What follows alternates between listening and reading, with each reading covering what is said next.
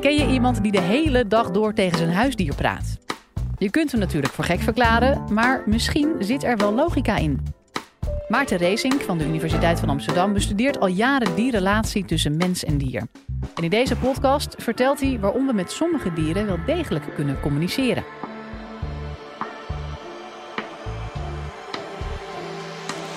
Live vanuit Club Air is dit de Universiteit van Nederland. Nou, laat ik beginnen met, u, met uh, uh, het, u de vraag te stellen: praat u wel eens tegen uw dier? Heleboel mensen doen dat. Uh, en en luistert hij dan ook een beetje? Hmm, best wel. Best wel. En, en praat hij ook terug? Ja, ook veel mensen. Wat grappig is dat. Uh, uh, nou, het, leuke is, we weten natuurlijk dat heel veel mensen met hun eigen huisdieren uh, praten, interacteren. En tegelijkertijd, ja, u weet natuurlijk ook wel, het is een beetje raar van u, hè? Ja, ja, want, want, dieren verstaan u echt niet hoor. Dieren verstaan geen Nederlands. En het, het, de implicatie die er een beetje achter is, is dat u denkt dat dieren u zouden kunnen begrijpen dat ze daar ook iets bij zouden kunnen voelen. Dat ze een idee hebben van, uh, van schuld en boete bijvoorbeeld. Dat ze daarop zouden kunnen reageren. Maar dat is toch eigenlijk typische vermenselijking. Dat is, het, dat is antropomorfisme zoals we dat noemen. Het toekennen van menselijke eigenschappen aan dieren. Emoties, gedachten, uh, intenties. Taal die ze zouden kunnen hebben. Maar dat kan toch helemaal niet? Dat is toch eigenlijk exclusief menselijk? Dachten wij heel lang. Dachten wij heel lang. Want, want, maar realiseert u zich, voordat ik dat ga ondergraven natuurlijk, realiseert u zich dat onze hele, ons hele gebouw van kennis, onze hele universiteit, is gebaseerd op de tegenstelling tussen mensen en dier als zijnde. Dieren zijn puur natuur. Alles wat dieren hebben, dat is aangeboren, dat is hun instinct. En daartegenover, dat is wat ons van dieren onderscheidt, daartegenover heb je mensen. En wij hebben, nou wij hebben ook een beetje natuur, maar wij hebben toch vooral ook cultuur. Dat is het cruciale verschil. Met andere woorden, het zit diep in onze gedachten dat cultuur, producten van cultuur, altijd per definitie menselijk zijn. Maar is dat wel zo? Nou ja, om dat goed te begrijpen, moeten we even bedenken van wat is cultuur dan eigenlijk? Uh, Cultuur. Nou, dat is eigenlijk vrij eenvoudig, zeiden mensen in de, zeiden de geesteswetenschappers in de, in de 19e eeuw. Dat is het beste en het mooiste en het grootste wat, wat de menselijke geest ooit bedacht heeft. Nou, zeiden sociale wetenschappers, die natuurlijk in het begin van de 20e eeuw opkwamen, antropologen en sociologen zeiden van, oh, wacht even, maar dan hebben we wel heel weinig mensen cultuur. Laten we dat even iets breder trekken. Laten we nou even iets breder trekken. Cultuur, de, de kern van cultuur is eigenlijk a way of life, een manier van leven. Een gedeelde manier van leven, zeiden anderen dan weer. Ja, een bepaalde groep die een bepaalde manier van leven met elkaar deelt. Nou, zei iemand anders, laten we het even specifieker maken. Het is een door groepen individuen gedeelde manier van leven, waar wel verschillende individuen net wat anders doen. Een variatie uh, van gewoonten en vaardigheden, et. En dat mag dan niet bepaald zijn door erfelijkheid of door omstandigheden. Dat moet echt, dat moet echt uh, mede zijn vormgegeven, die variatie in het gedrag, variatie in dingetjes, door het leren en het nadoen en het imiteren van anderen. Of daarop variëren. Die laatste definitie is natuurlijk wel goed, want dat is een iets preciezere definitie. Dat is ook een definitie waar elementen in zitten die je kunt onderzoeken, die je daadwerkelijk wetenschappelijk kunt analyseren. Maar wat er heel, helemaal leuk is in die laatste definitie, dat is een definitie van een primatoloog. Van een apengedragsdeskundige. Het is ook een vrij recent, nou ja, er zijn meer van dit soort definities. De recente definitie van een primatoloog die weet dat er natuurlijk dieren zijn, onder andere apen, die wel degelijk elementen van cultuur hebben. Dat weten we eigenlijk al langer. Dat weten we, ho, dat weten we vanaf, vanaf 1953, toen Japanse primatologen voor het eerst aan Japanse makaken, zitten bij achters op de apenrots. Japanse makaken, uh, uh, daar hun eten, hun aardappeltjes voor het eerst in, in de zee een beetje schoonspoelen voordat ze die in hun bek zagen. Dat zagen ze bij, bij een bepaalde groep, ouderen. Dat werd vervolgens door jongeren overgenomen en, en verder ontwikkeld. En bij andere groepen makaken in het wild zagen we dat niet. Ja, maar dat betekent dat het dus nooit aangeboren kan zijn. Dat betekent dat er iets aangeleerd moet zijn. En dat bleek natuurlijk ook wel uit de verdere ontwikkeling van, van, van, van die gewoonte. uh, wacht even, maar dan valt toch het hele idee onder die tegenstelling uit. En, en tien jaar later werd het nog erger. En dat had er mede te maken met deze dame. En die kent u vast wel, Jane Goodall, die in Afrika gedragsonderzoek ging doen bij chimpansees. En die daaruit ontdekte dat, we hadden net ontdekt, nou weet je wat, het zijn gebruiksvoorwerpen. Dat is cultuur, dat is wat ons menselijk maakt. Totdat Jane Goodall ontdekt dat die chimpansees ook gebruiksvoorwerpen gebruiken. Namelijk takjes die ze in bomen steken om insecten daaruit te krijgen.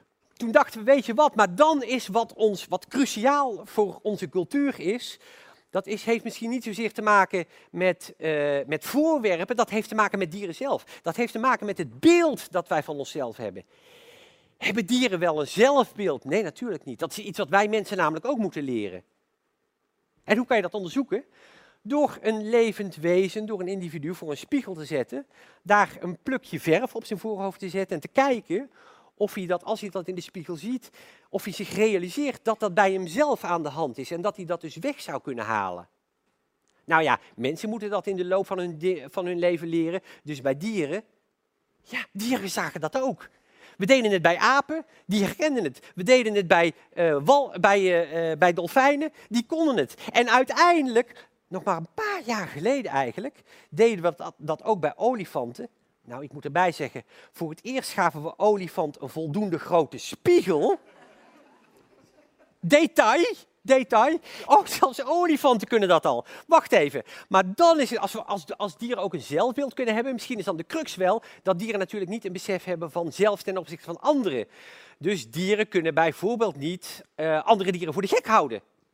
Totdat blijkt dat ze dat ook kunnen. Nou ja, misschien is het dan zo dat ze niet de moraal hebben dat je dat eigenlijk niet moet doen. Moraal, dat is natuurlijk wat dieren niet hebben en wat ons verheven maakt. Totdat er een wetenschapper is die een aantal kapucijnaapjes in een experiment voor dezelfde gedrag een andere beloning geeft. Een druif tegenover een stukje komkommer. Gadver. En die apen daar kwaad over worden. Met andere woorden, zelfs moraal heeft niks met christendom te maken, heeft niks met. Dat is gewoon iets wat bij dieren ook al erin zit. Je moet je eigenlijk met terugwerkende kracht afvragen: waarom hebben we dat nooit eerder gezien? Omdat we er niet naar op zoek eh, gingen, of omdat we het niet wilden zien. Nou, twee dingen eigenlijk die cruciaal waren. Het eerste is dat we ons langzaam maar zeker realiseren dat intelligentie niet een, niet een eendimensionaal iets is. Dat intelligentie uit een combinatie van vaardigheden bestaat, uh, uh, die niet alleen met taal en rekenen en dat soort dingen te maken heeft, maar ook bij, ja dat weten we bij mensen natuurlijk al, emotionele intelligentie, dat is ook zoiets. Dat hoort bij intelligentie, dat hoort bij dingen voor elkaar krijgen, zeker ook in groepen. Dat zou je eigenlijk dus ook intelligentie moeten noemen. Maar als wij mensen al verschillende soorten mensen onderscheiden, hoe moet dat dan bij dieren dan niet zijn? Die moeten hele andere vormen van intelligentie hebben om hun problemen goed op te kunnen lossen. Misschien vormen van intelligentie die wij nog niet eens doorhebben.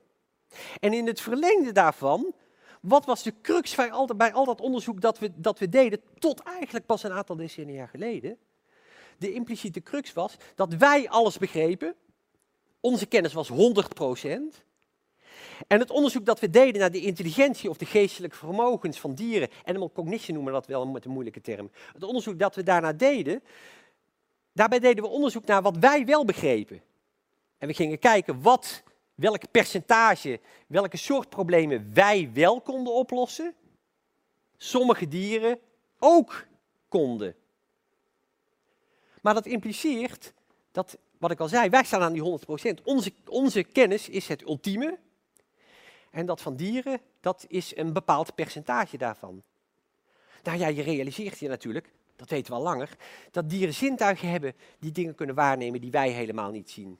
En dus hebben misschien dieren ook wel cognitieve vaardigheden van een soort die wij ons niet kunnen voorstellen of waar wij geen weet van hebben. Simpelweg omdat ze een oplossing zijn op een, probleem, op een probleem dat dieren in de loop van een evolutie zijn tegengekomen en wij als mensaapjes helemaal niet. Maar als er zoveel verschillende vormen van intelligentie zijn, waarvan wij een aantal nog niet eens weten dat ze er zijn, laat staan dat we die hebben, dan is de combinatie van intelligenties, daar scoren wij dus langzaam maar zeker steeds lager in, lager dan we nu voor mogelijk houden. Wij zijn niet de maat der dingen zoals we ooit dachten. Wat overigens het onderzoeken van intelligentie bij andere wezens wel een stuk lastiger maakt. Als je niet weet waar je naar moet zoeken. Maar ons past op dit punt enige bescheidenheid. Nou, zult u zeggen, bescheidenheid, kom op, kom op.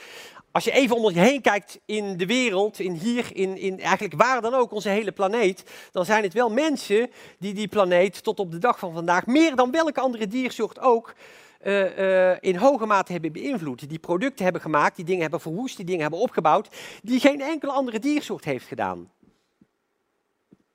En de kernvaardigheid die we daarbij hebben gebruikt, is misschien wel, denken biologen aan de ene kant, maar psychologen en taalwetenschappers aan de andere kant, is misschien wel die ene vaardigheid taal. Taal. Taal is misschien wel. Veel, veel taalwetenschappers denken dat we talig denken, dat dat de essentie van ons is. In taal kun je denken, kun je dingen oplossen in je hoofd. Maar in taal kun je ook dingen aan anderen doorgeven. En in taal kun je dingen opbouwen. Kun je aan latere generaties doorgeven of kun je, kun je kennis vermeerderen. Dat is wat ons, wat ons zo'n bijzondere diersoort maakt, die zo'n enorme invloed op alles op de hele planeet uh, uh, heeft. En taal, ja, taal is natuurlijk iets wat dieren totaal niet hebben. Of toch wel? Nou ja, we hebben lang gedacht, we hebben lang gedacht dat dieren eigenlijk vooral geluidjes maken. Waarin hooguit ze elkaar waarschuwen voor, dingetjes, voor, uh, voor gevaar of dat soort dingen. Langzaam maar zeker, nu we gebruik kunnen maken van ingewikkelde computerprogramma's. Ja, nou, dat is dan wel weer een vondst van ons, computers en computerprogramma's. Maar door middel van computerprogramma's kunnen we veel preciezer analyseren wat wij met het blote, oog, blote oor niet eens kunnen horen. En beginnen we langzaam maar zeker te horen, te analyseren hoe ingewikkeld die geluidjes waren. Bij bijvoorbeeld zangvogels, maar ook allerlei andere soorten van zoogdieren en, en, en zelfs hele andere soorten dieren. Uh, hoe complex de, de, de communicatie is die ze met elkaar hebben. En dat daar wel degelijk taalachtige structuren in zitten, waarvan we eigenlijk nu nog pas aan het begin staan om te ontdekken hoe precies die zijn en wat dieren daarmee onder elkaar communiceren. Misschien het meest interessante voorbeeld is eigenlijk wel de experimenten die nog steeds lopen van een Amerikaanse uh, primatologe, uh, Sue Savage Rimbo, die onderzoek doet samen met haar bonobo. Bonobo, chimpansees en wij zijn het meest aan elkaar verwant. Uh, die onderzoek doet aan haar bonobo uh, Kanzi.